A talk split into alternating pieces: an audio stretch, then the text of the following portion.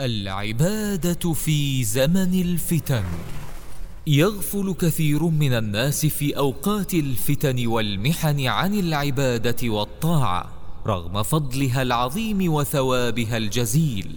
فعن معقل بن يسار رضي الله عنه أن رسول الله صلى الله عليه وسلم قال العبادة في الهرج كهجرة إلي أخرجه مسلم. وقد كان السلف رحمهم الله أشد حرصا على العبادة والطاعة زمن الفتن والمحن. قال شريح رحمه الله إني لأصاب بالمصيبة فأحمد الله عليها أربع مرات.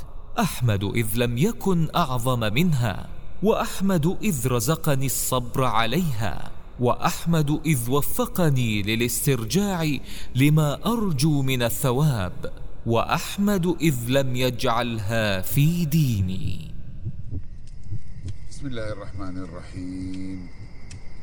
الحمد لله رب العالمين الرحمن الرحيم. إن الذي يشتغل بطاعة ربه ومولاه وقت الفتن واختلاط الأمور فإن له كأجر المهاجرين الذين أخرجوا من ديارهم وأموالهم وأهليهم. فضائل الأعمال. فضائل الأعمال.